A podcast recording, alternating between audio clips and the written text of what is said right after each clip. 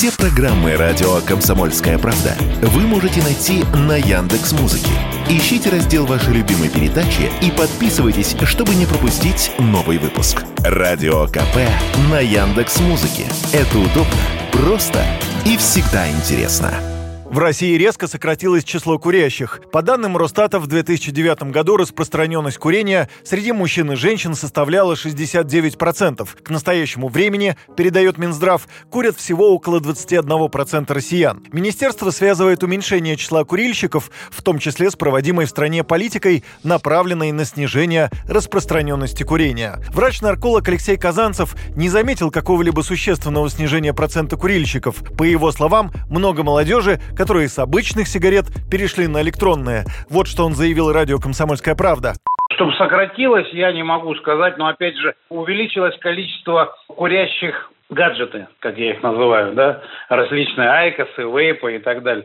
И, к сожалению, в молодежной среде тоже. И частота у, у тех, кто курит айкосы, она гораздо больше, чем э, тот человек, который курит сигареты. Потому что айкосы можно где-то в сторонке, спрятавшись, покурить такого резкого запаха нет, и такого дыма нет, и после вкусия такого нет, как после табачного, так сказать, после курения сигарет. Сто процентов вот эти все гаджеты, так сказать, электронные сигареты, вейпы, они, к сожалению, в большей степени популяризируют употребление табакокурения в молодежной и подростковой среде.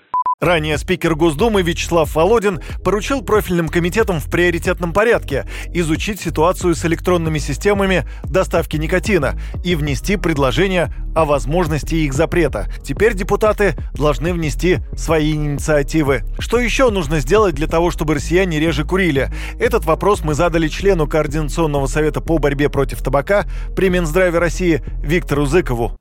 Для того, чтобы распространенность употребления табака снижалась дальше, сейчас нужно принимать меры, которые регулируют в том числе упаковку продукции, чтобы она была обезличенной, как это уже во многих странах сделало. Регулирование состава продуктов, то есть чтобы не было ароматизаторов, за счет которых, собственно, начинают курить подростки. Меры по дальнейшему увеличению акцизов.